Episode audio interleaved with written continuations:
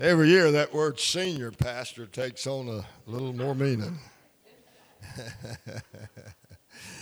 but it is good to be here. Thank God for that good singing and the good worship and the good spirit of the Lord that we feel. It's so good to be in Summerville. It's good to see everybody here. We just love you to death. Joan and I, we're just excited about what God's going to do this week in these services. Good to have Joan with me. I'm so excited about that. She's not been able to travel much lately due to sickness in her family with her parents, but uh, the Lord helped us this week, and she's here.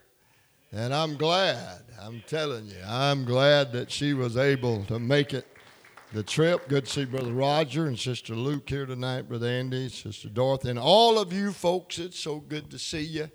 It is Memorial Day, and we do thank God for all of those that were willing to sacrifice uh, their lives and their times and service of our country.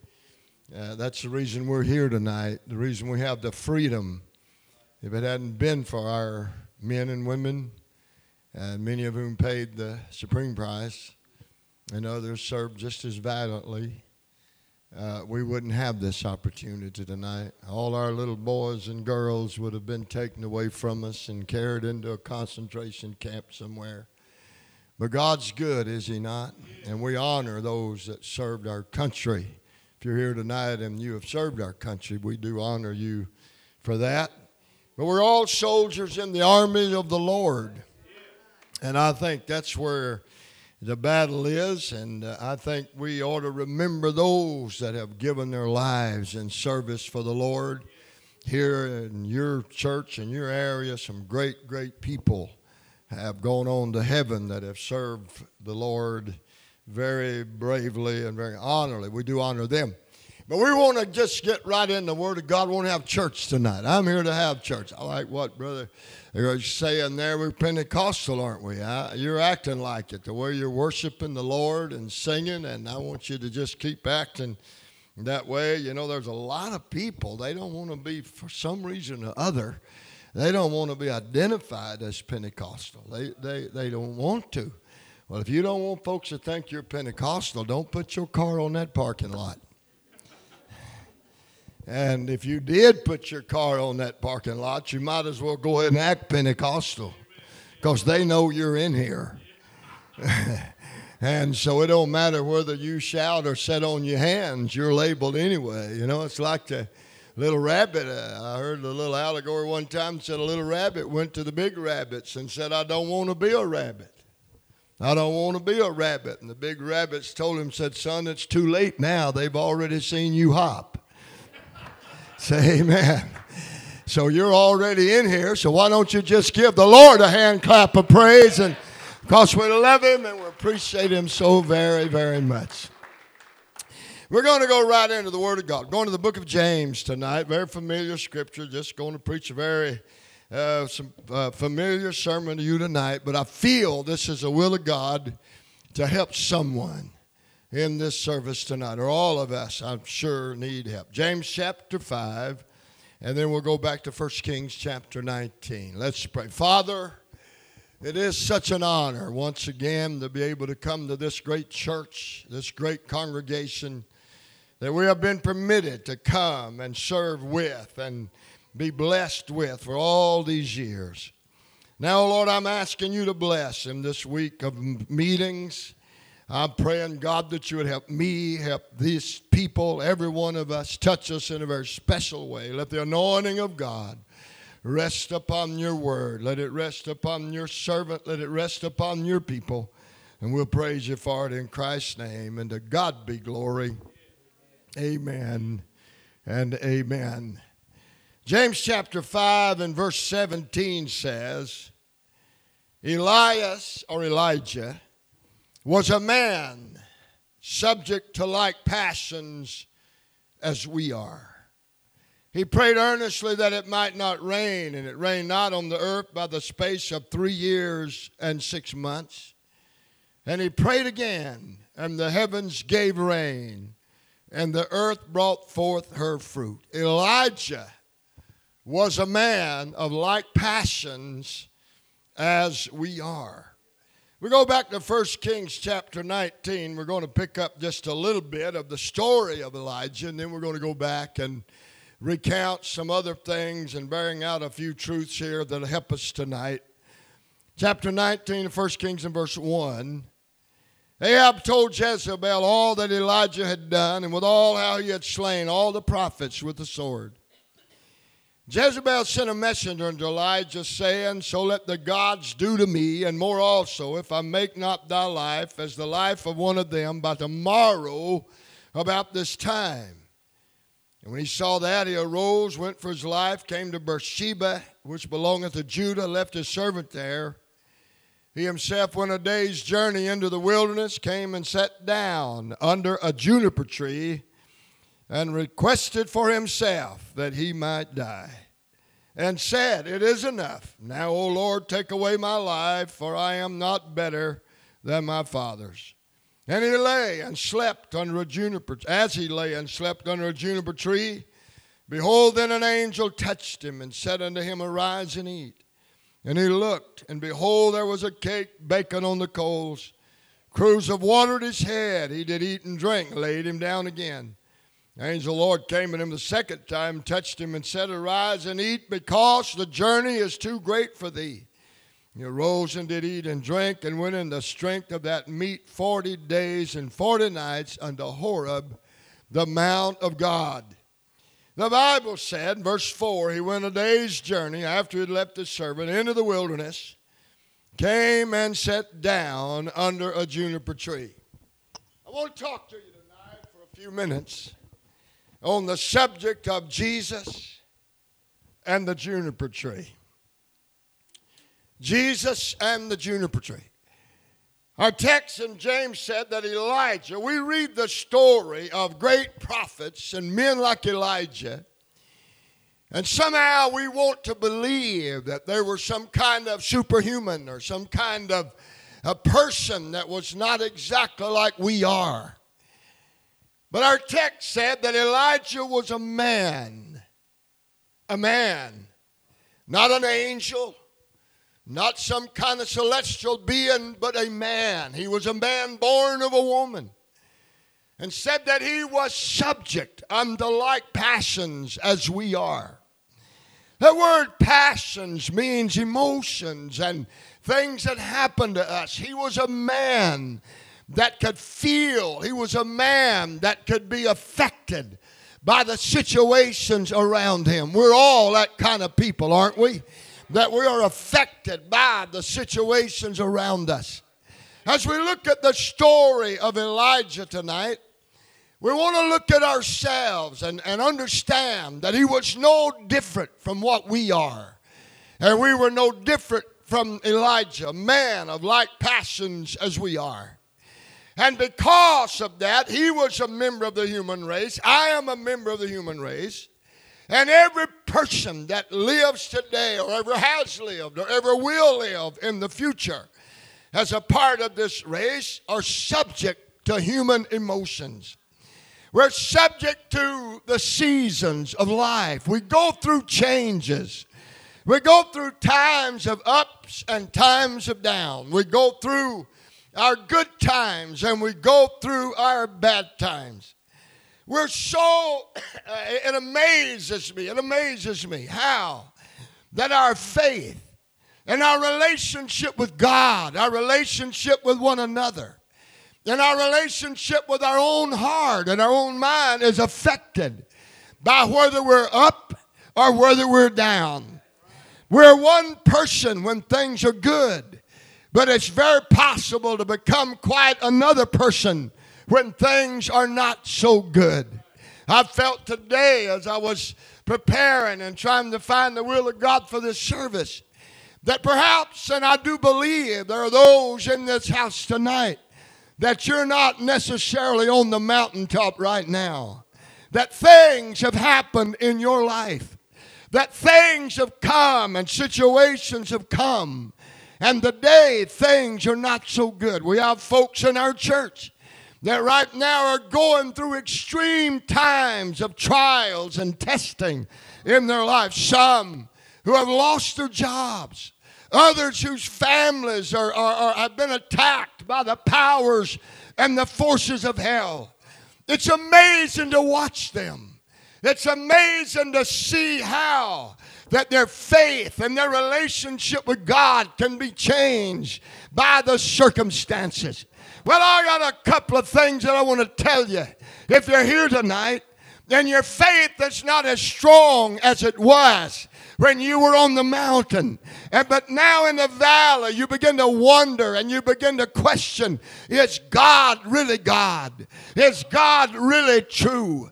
Well, there's one thing I want to tell you you're not alone, you're in good company. Some of the greatest people that's ever lived went through things exactly like you're going through right now. When we look in the Word of God, we look at some of our great men like Moses and David and Daniel and Shadrach, Meshach, Abednego, John the Baptist, Simon Peter, and on and on we could go who had their faith affected and were affected by things and circumstances that come.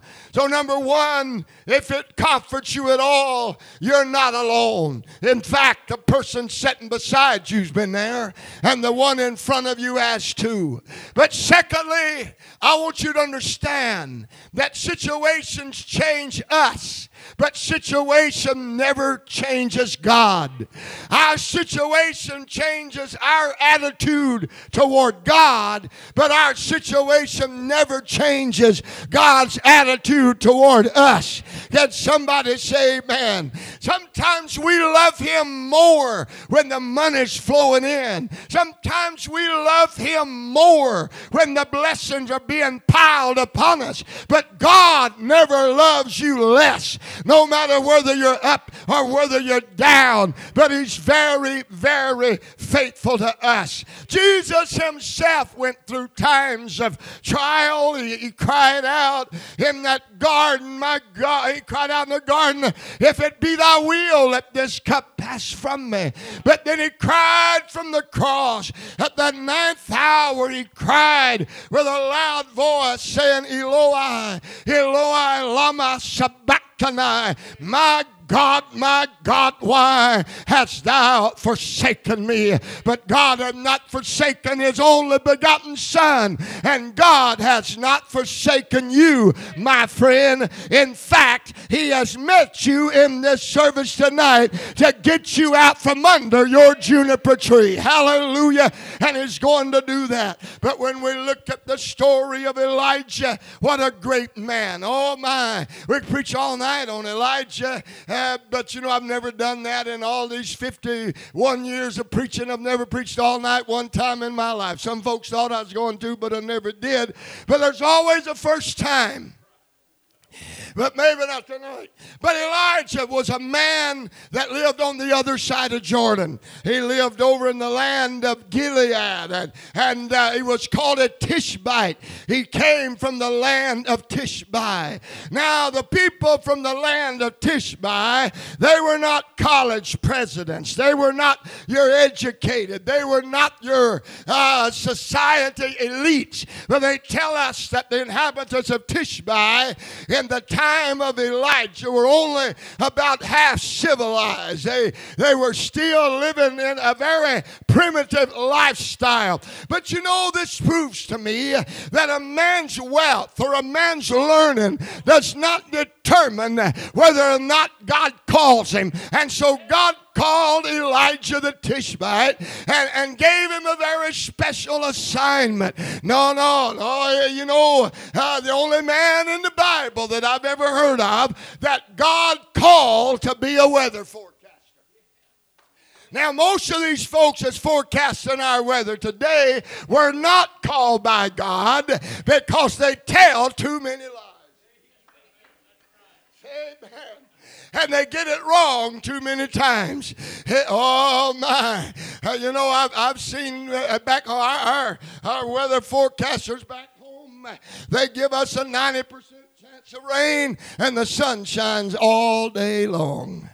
And then tomorrow they tell us it's going to be sunny and it rains from dawn to dark. But Elijah was a man called by God to be God's meteorologist. He crossed that Jordan River. I don't know how that he crossed it. The Bible doesn't say anything about the waters parting hither and thither. Not that time. Maybe he swam the river. I don't know. But he went over and kicked the door down in Ahab's palace and looked at Ahab like a wild man and said, I've come to give you a weather forecast. Said it will not rain again in this land until I say it's going to rain. God has put me in control of predicting and forecasting the weather. Oh my, but let's move on. You know that story. Time goes on, the weather gets dry, the land gets dry, the drought comes. But Elijah's okay because he's sitting down by the brook Cherith being fed by the ravens twice a day. bread and flesh in the morning, bread and flesh in the afternoon. I've heard people debate where the raven got the food. Don't make no difference to me where he got it, just long as he brings it where I am. Hallelujah. Hallelujah to God. Oh my. And so he sits there. Time goes on after a while, and that brook dries up. You know that story? And he goes down to Zarephath, and there's a little woman gathering sticks. And Elijah says, Ma'am, what are you doing? She said, I'm gathering two sticks. That's what she said. I hadn't figured that out yet. Two sticks. I'm going to cook a little bread. Got just enough meal in my barrel to cook one more cake of bread. Going to cook a little bread. Me and my son are going to eat that bread and we're going to die. He said, No, you got it wrong, ma'am. You're about to cook the last meal in your barrel, but you're not going to eat it. You're going to give it to me, and I'm going to eat it. You're going to feed me. I'm a man of God, I'm a prophet of God. You're going to give it to me. But what's me and my son going to do? Ma'am, when you put God first, your meal barrel will not run out, and your oil cruse will never go dry. Hey, what did Jesus say? He said, Seek ye first the kingdom of God and his righteousness, and all these things shall be added unto you. Oh, we could preach a little truth here. You eat your last meal and don't give it to God, and you just ate your last meal. But you give it to God first, and you'll eat today, and you'll eat tomorrow, and you'll eat next week, because when you put God first, then God takes care of you. Woo! Lord God. So she did exactly that. She gave that what she thought was her last meal to the man of God. Fed him, then she went back and looked, and there's fresh meal in the barrel. My God, hallelujah. Can't you imagine that that last little handful of meal in the bottom of her barrel, it's old, it's been there. She started at the top, worked her way down. There's no telling how old. If you could see the expiration date on that meal, you'd have thrown it out and say, Amen, if you could have gotten more. But when she went back to look for her and that boy, there wasn't a weevil in that meal, I can tell you, because God had put it there. Anybody in this house believe that God God is still a miracle working God? Is anybody in this house that believes that my God shall supply all of your needs according to his riches and glory? Man, out of time. He's fed by ravens. Now he's fed by a miraculous meal barrel, cruse of oil in the home of a widow in Zarephath. God's taking care of his man. But then there came that day, and we don't have time to go through all the story. But there came that day when Ahab's looking for him and he's took word from every nation. They don't know where he is. And Obadiah finds him. And Ahab says, you, uh, Elijah says, You go tell Ahab I'm still here. We got a lot of Ahabs in this world that would like to kill all of God's Elijahs. But I want somebody to go tell that anti God, anti Christ, anti Christian uh, uh, outfit up in Washington, D.C. Somebody go tell them that we are still here as a church of Almighty God, Brother and we're not going anywhere. You tell him it's still here. So Ahab comes, he said, Ahab, it's time for us to make a decision. I worship the God of heaven, you worship Baal. This is destroying our land, this is destroying our country. We're going to have to make a decision. We're going to have to worship one way or the other. Either you're going to worship, we're going to worship Jehovah, or we're going to worship Baal. Do you realize that Ahab agreed to that? He said, We're going to meet on Mount Carmel. The prophets of Baal is going to build an altar.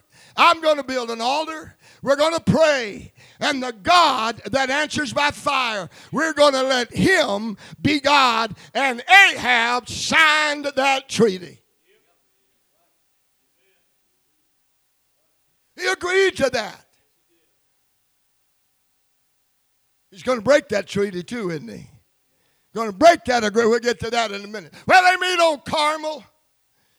Prophets of prayed till through lunch and afternoon, and and uh, nothing happens, and they jump up and down and they cut themselves. And Elijah mocks them and says, "Pray louder." He may be on a journey. He may be asleep. You never know about your God. You can't tell. You can't depend on him. But at the time of evening sacrifice, Elijah prayed a prayer less than 70 words, and the fire fell burned up the sacrifice, the wood, licked up the water in the trench, the 12 barrels he had poured. Elijah and his prophet killed, or his servant killed, 850 prophets of Baal and prophets of the grove. And Elijah leaves that meeting believing that Ahab and Jezebel are going to repent of their sins and turn their lives over to God. Just you get a hold of that truth. He left Mount Carmel believing that because Ahab had agreed that the God that answers by fire, he's going to be God. And he left there believing that Ahab and Jezebel is going to be in church next Sunday and they're going to go to the altar and they're going to get saved and then they're going to get sanctified and then they're going to get full of the Holy Ghost and we're going to have revival. We're going to have revival in Israel. He's on top of this fed by ravens, fed by miracle meal. Fire fell on Carmel. Elijah has agreed to the proposition. Now, now, we're going to see revival in Israel. Woo! I can see him. I can see him down at the Motel 6 or wherever he was. He's shining up his shoes probably shampooed his hair, got his white shirt all pressed and ironed. He's just waiting for the call from Ahab. He's just waiting for Ahab to send a servant and say to Elijah, Come on down here, buddy. Tell me about your God. Your God, He is God. That was what we agreed on. That was what we, we signed the treaty. That the God that answered by fire, and He's sitting there, no doubt, waiting for a knock on his door, but He didn't have to wait long because there came a knock on his door. Oh God, listen, let me tell you something. He's sitting there, no doubt, waiting, Brother Roger, for Ahab's servant to come and said, Ahab's waiting on you. He wants you to lead him to salvation. He wants you to lead him in the relationship with your God. And there came a knock on the door, and there was a servant from the house of Ahab and Jezebel, but he didn't say, We're ready to pray. He said, I'm bringing you a message from Jezebel by this time tomorrow, you will be dead.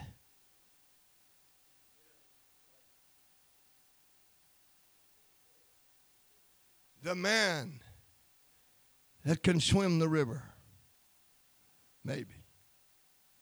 The man that somehow gets past all the guards at the palace. The man that's not afraid to stand before Ahab and say it won't rain till I say it's going to rain. The man that can set my Lord one of the longest camping trips you're going to ever find. Man, wasn't that wonderful? Sitting down there by that brook, he had to be fishing. I said he had to be fishing and sitting down there by that brook of fishing and, and being fed by, he didn't even have to clean the fish he caught. He was just having fun because he's got bread and flesh in the morning. And then a man fed by that man goes to Mount Carmel, praise, and God sends fire. I don't mean, ladies and gentlemen, just a little bitty fire. He sends a fire burns up, licks up all the water out of the trenches. Now all of a sudden there is the sentence of death upon his life. And in a moment's time, he goes from that top, way up high on Carmel, to way down low under a juniper. Now, if this juniper tree is anything like junipers I know of, those limbs go all the way to the ground. And if you're going to get under one of them, you got to get down pretty low in a moment's time. In a moment's time, the sentence of death. Some of you have been there. Some of you have been there. You've been on top. You've been blessed by God. And then you go to the doctor and he puts the sentence of death. You're going to die. Or this or that or the other. So we run. You say, Preacher, why? Because he was a man of like passions as we are. So let's don't let's don't get too far down on Elijah. We, we're, we're, we're the same way. Amen. Oh my God, we are exactly the same way. But now he runs for his life. Gets his servant and he runs. And he goes into the wilderness and gets so far. Then he looks at his servant and he said, I want to be alone. Have you ever realized at the time we need people most, it's the time we want them to leave us alone at the time when we need church the most. There's the times that we will stay at home. And the pastor calls and says, I missed you in church. And you say, Pastor, I'm discouraged. Discouraged? You're discouraged and you stayed home? Well, just throw another log on the fire. You're discouraged and you miss prayer meeting. I'm disappointed, preacher. My feelings are hurt. And you stayed home? Let me tell you something. When you're discouraged, you need to be at church every time the doors open and ask the pastor to have a special service on Friday night just for you. Because, but he says, you stay here and he went a day's journey and got under that juniper tree. Now I'm going I'm going to preach to you. There's a couple of things that I want you to understand. Elijah runs, gets weighed down under a juniper tree, number one, because he thought God had failed him. God you have failed me. God, you have let me down. Ahab and Jezebel didn't repent. But let's look at it. Let's rationalize this just a little bit. Did God let him down? Did God feed him at the brook? Did God feed him at Zarephath? Did God send uh, uh, the, the ravens and the meal, did God send fire out of heaven on Carmel, and then you go get under a juniper tree because God has failed you? attitude God doesn't love me. God doesn't care anything about me.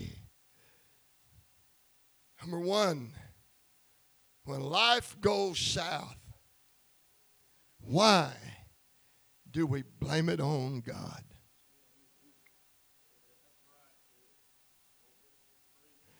in reality, it wasn't God that broke a promise to Elijah, but it was Ahab that signed a treaty, or agreed to a, a treaty, an agreement that said the God that answers by fire, he will be God. It was Ahab that broke the. Let me tell you something.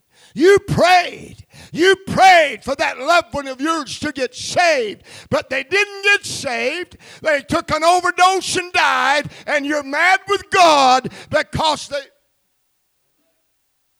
It wasn't God that broke a promise, it was Ahab that broke a promise.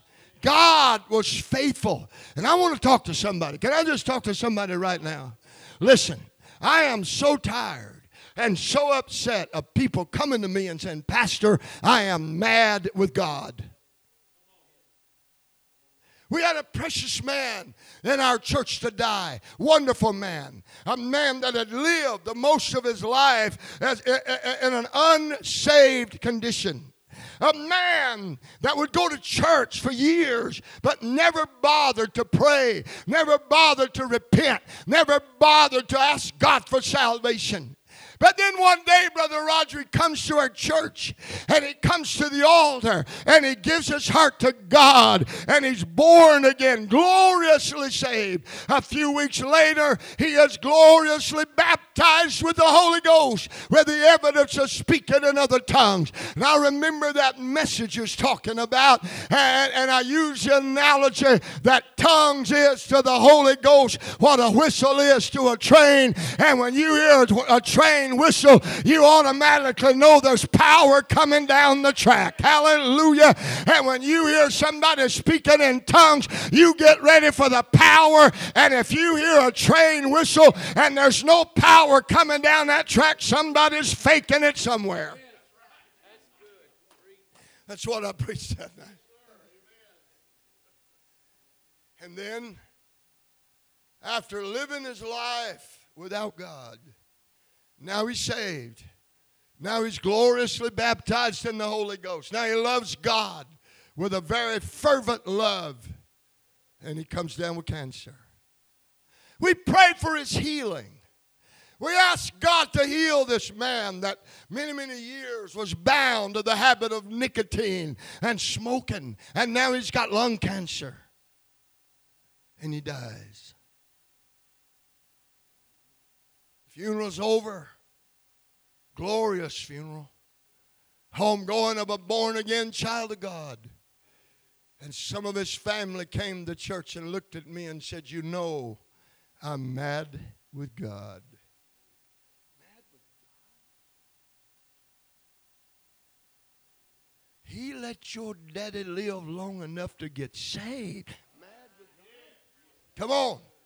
Listen, before you get angry and upset with God and crawl up under your juniper tree, I want you to remember what God has done for you in the past. Don't forget Cherith. Don't forget Zarephath. Don't forget Carmel. Remember what God has done to you. Many years ago, as a young pastor, late 20s, maybe might have been 30, I don't know. That's a long time ago. I can't remember that far back hardly.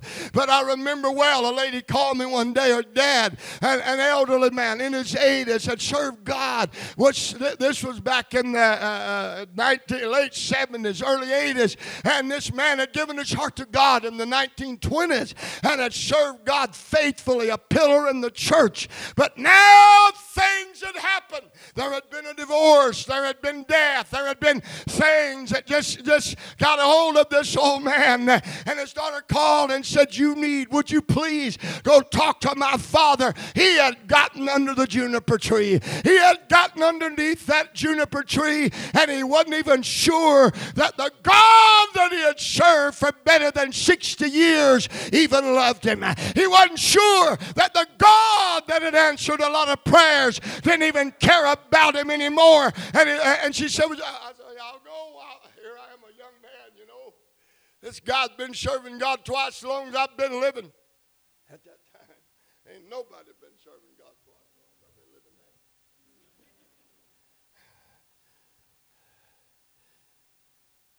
And I walked in that house. And there's an old man done got down low. And I spoke to him. Brother Broadhead, how are you doing? I'm not good. I said, What's wrong, man? And I'm praying, Oh God, you got to help me with this. You know, I don't know what to do. I don't know what to say to a man like this. And he said, Preacher, I don't understand it. His words were something like this I don't understand it. God's let me down. After all these years, it seems like God's just not here. Wow, God's talking to somebody in this house. I sat there and listened to him. He cried and talked about the circumstances of life that had put him in the position he was in. I don't know. And all of a sudden, I heard the voice of God speak to me. I'd heard his testimony. He had a great, great testimony of how he had given his heart to God in the bedroom of an old log house back in the 1920s. And I heard the voice of God whisper to me and said, Get him to tell you one more time about how he got saved. I said, Brother Broadhead, I'd like to hear your story one more time about how you found Christ. He said, Well, up the road up there, back in those woods, there's an old log house. He said, Preacher, you know where it is? I said, Yes, sir, I've been there dilapidated. Nobody lives in it now. Gone now, probably. I'm sure it is. He said that's where we were living. But he said we were in revival down at the church. I think it might have been a brush arbor back in the 20s. And he said people were being saved and born again, and I was under such conviction. And he said, I went to the altar and I prayed. And I asked God to save me, but I just couldn't get through. Anybody remember we used to pray through?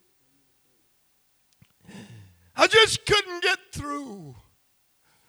I just couldn't have the assurance that I'd been born again. But he said, I left that meeting on that particular night and I walked up that road to that old log house. And he said, I was so under conviction. I had to know. I had to know I was saved. And he said, I went in the back room of that old log house and got down by my bed. And I began to pray and ask God. And he said, Preacher, God came down in that old log house, gloriously saved my soul. And while he's talking, he's easing up to the edge of his chair telling me how the glory of God came and filled that. Woo! And now he's beginning to get up as he tells me how the joy of the Lord came. And he said, Preacher, I felt it when he reached in, took away that old sin, took it out of my life, and the joy filled my heart. By now he's standing. By now there's tears coming down his cheeks. And by the time he got through telling me of the glory of God in the back room of an old log house, he had both hands in the air and then he began to talk in a language that I couldn't understand. And he got to marching around and around that living room, making circles around that coffee table with his hands up, praising God, speaking in tongues. This kid of a preacher, I fell in behind him, and we're walking around and around and around, praising God. After a while, I decided the best thing for me to do is ease out the door and leave him alone. Ladies and gentlemen, you can get out from under your juniper tree tonight if you'll just think back and remember the days that God has blessed you abundantly. Ahab, listen, it was Ahab that broke the promise, not God.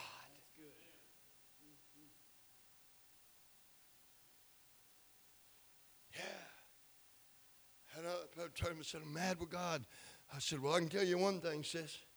You're mad with the wrong person.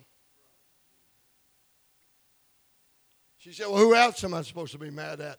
I said, Adam. Adam? How am I supposed to be mad with Adam? I said, It was Adam that did this. It was Adam that sold us into sin. It was Adam that brought death on the human race. Jesus Christ came that you might have life and that you might have it more abundantly. It was Adam. It was Adam that Paul said, In one man we die, in Adam we all die, but in Christ we are made alive. I want to know something. Have we got any born again folks in this house tonight? Have we got any folks in this house tonight? You were under a sentence of death, but you found the giver of of life, and now you're not. Woo! So now, so now, Jezebel says, I'm going to kill him. Elijah broke a promise. Or Ahab broke a promise to Elijah. But he blamed it on God. Be careful we must be careful that in our times of disappointment, when we are actually disappointed in a man, disappointed in a woman, Ahab disappointed Elijah, Jezebel disappointed Elijah, but he translated that into disappointment with God.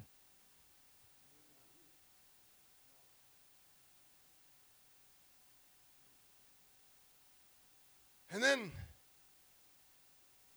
the disappointment of the juniper tree. You're disappointed with life, but not with God. It's somebody else. And then there is the deception that comes under that juniper tree. I call it the deception of depression. When we are on that lowest limb, our mind has a way of playing tricks on us and making us believe things even about ourselves that are not true. He believed something about God that wasn't true. It wasn't God that broke a promise, it was Ahab. But now he believes something about Elijah that's not true.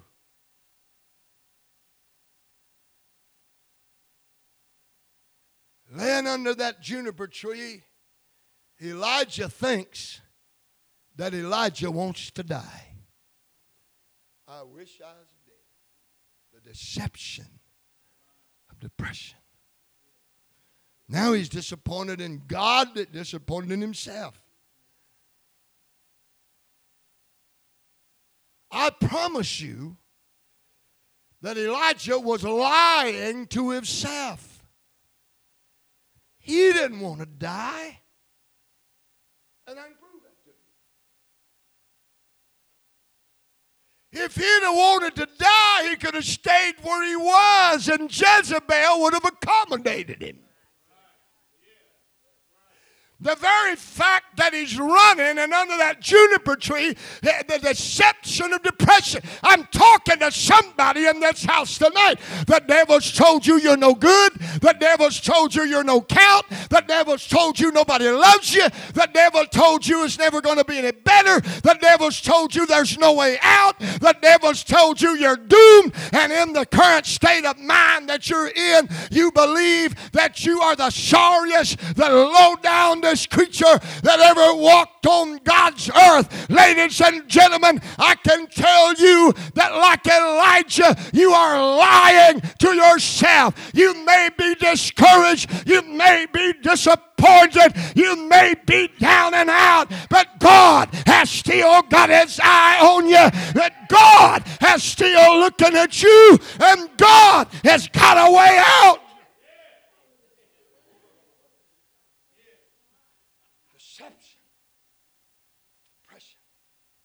I was in the checkout line at Walmart. Lord have mercy, we ain't been to Walmart since 2 o'clock. We're going to have to go.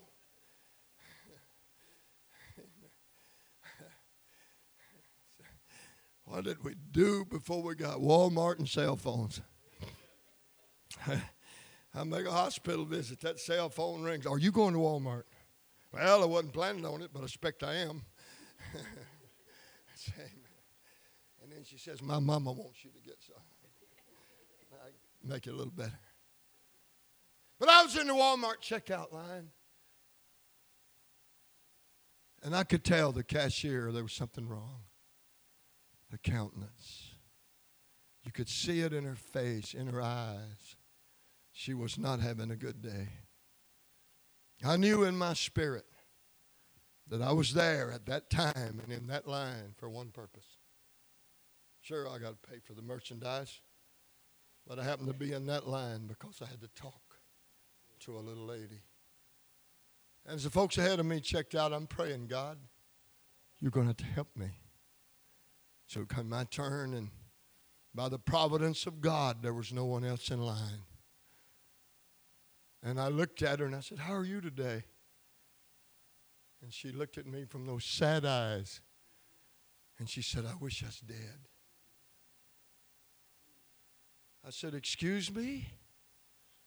She said, I wish I was dead. The deception of depression. God's talking to us tonight. Oh, God. I said, No. You don't wish you were dead? She said, Sir, I wish I was dead.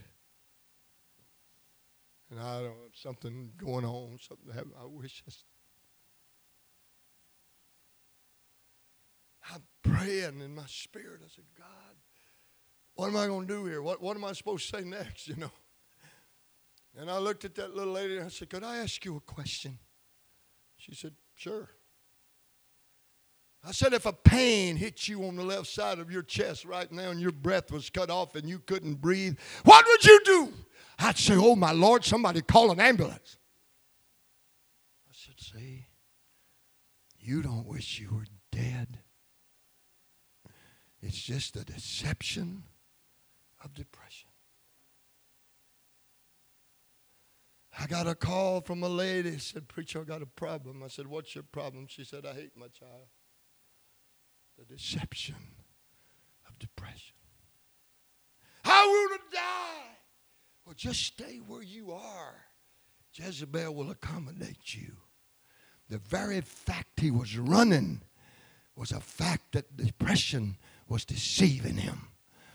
And I don't know who I'm talking to, and I don't know what the circumstance is. I just know God talked to me, and I'm talking to somebody the very fact that you put on a clean pair of socks and a pair of church shoes and you got in a car and you drove to this church and you're sitting on this pew tonight, it's truth to me that that voice in your head is a lie. It's not true because there's a reason that you're in the house of God tonight and you may not know what it is, but the reason you're here is because you are reaching out for help and there's a God in heaven that's reaching down to help you and God's going to help somebody in this house tonight.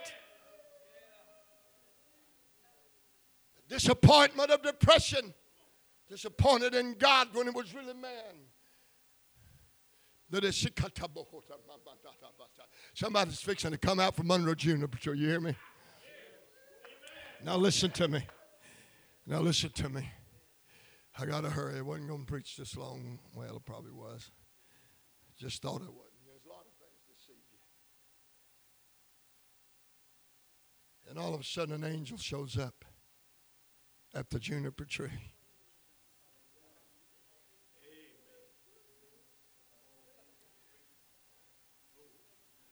I, I, uh, uh.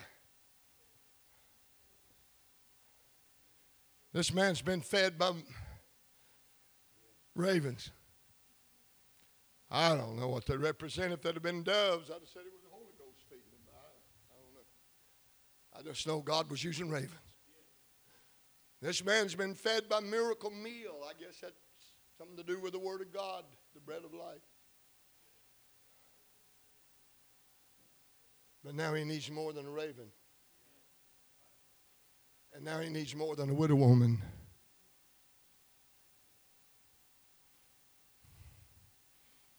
I said, now he needs more than a raven. And now he needs more than a widow woman. And an angel came. You say, Preacher, who was that angel? I believe as much as I believe I'm standing in this building that that angel was the pre incarnate Christ. The same one that appeared to Joshua when he was going to Jericho and said, I've come as a captain of the host.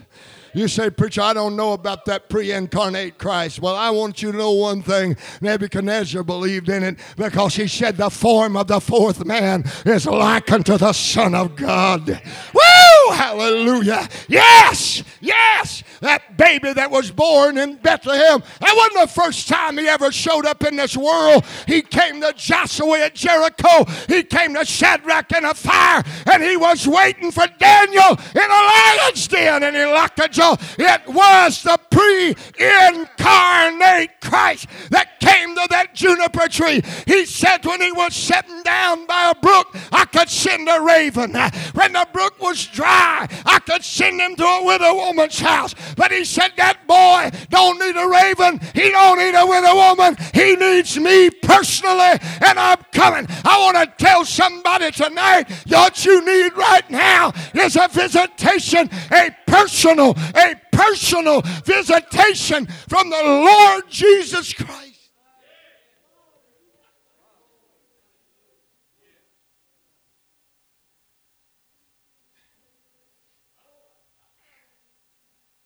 How low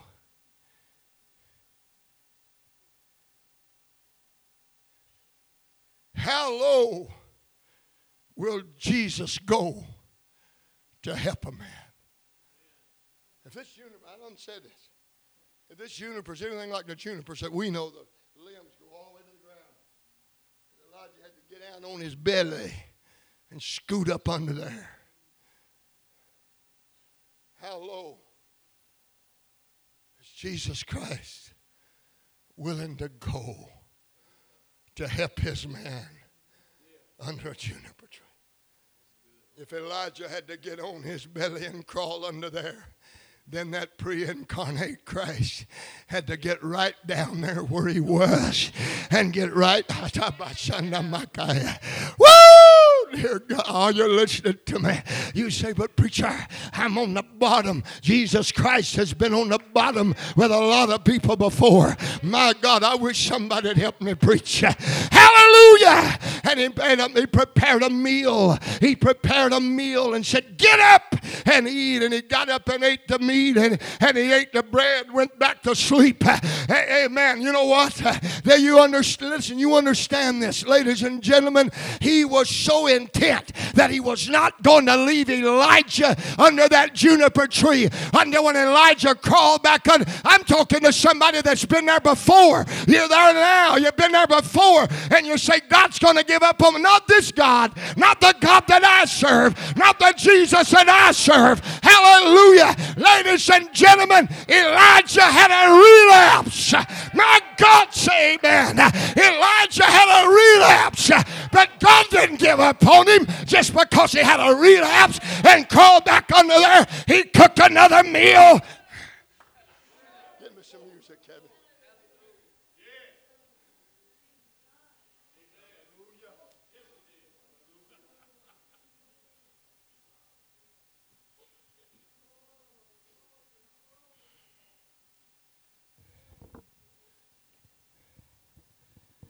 Found out that God still loved him even after he had a relapse.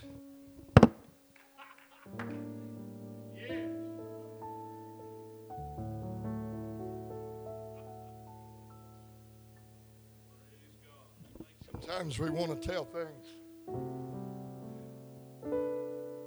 We don't know exactly how to tell them because want to be very discreet.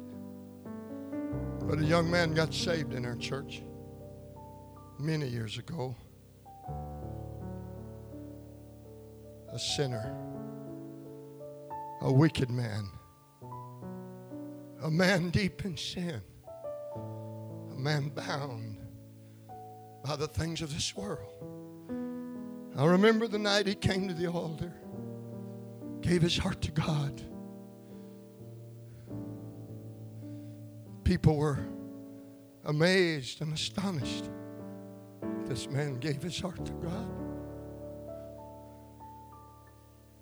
But oh my, how it hurt. When a lady in our church who had an unsaved husband comes to me and says, My husband was in the bar Friday night when guess who walked in?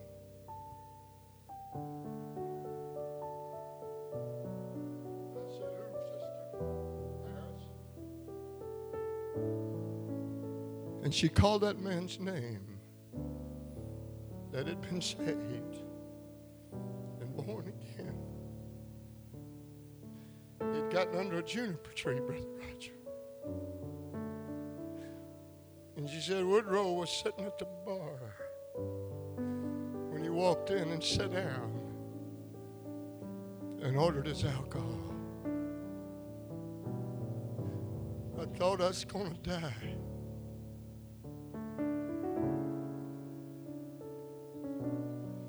Said, I thought I was going to die. He had a relapse.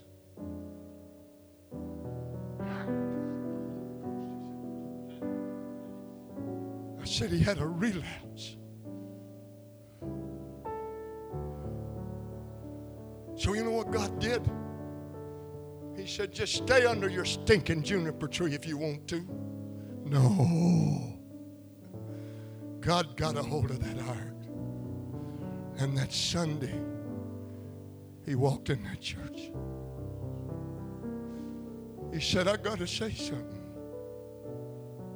I said, Say it. And he got up and he said, Folks, I went back. I failed God. Told us what he'd done. He said, I want you to forgive me. I want the church to forgive me. And I want you to pray that God would forgive me. And we gathered around that man, prayed for him. God forgave him. God fixed him another meal. Woo!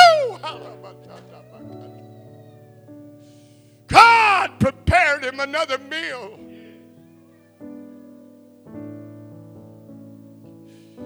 And now he's been a great man of God, a great minister, a great preacher, still is. That, my friend, was in 1970 or 71. I was a 21 year old pastor. He was 24. And he went into the ministry not long after that. I've been in, I'm in my 52nd year, and he's pushing 50 years now preaching the gospel because a man that relapsed, God was willing to fix him another meal.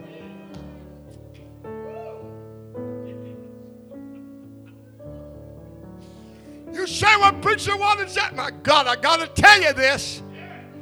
The greatest ministry, the greatest part of Elijah's ministry was after he had his relapse under the juniper tree and after God fixed him another meal. My God, I wish somebody had say amen. And he sent the dogs to lick up Ahab's blood and the dogs to eat Jezebel's flesh. Are you listening to me, brother and sister? Jesus Christ is standing at your juniper tree tonight. He's going to pull you out and stand.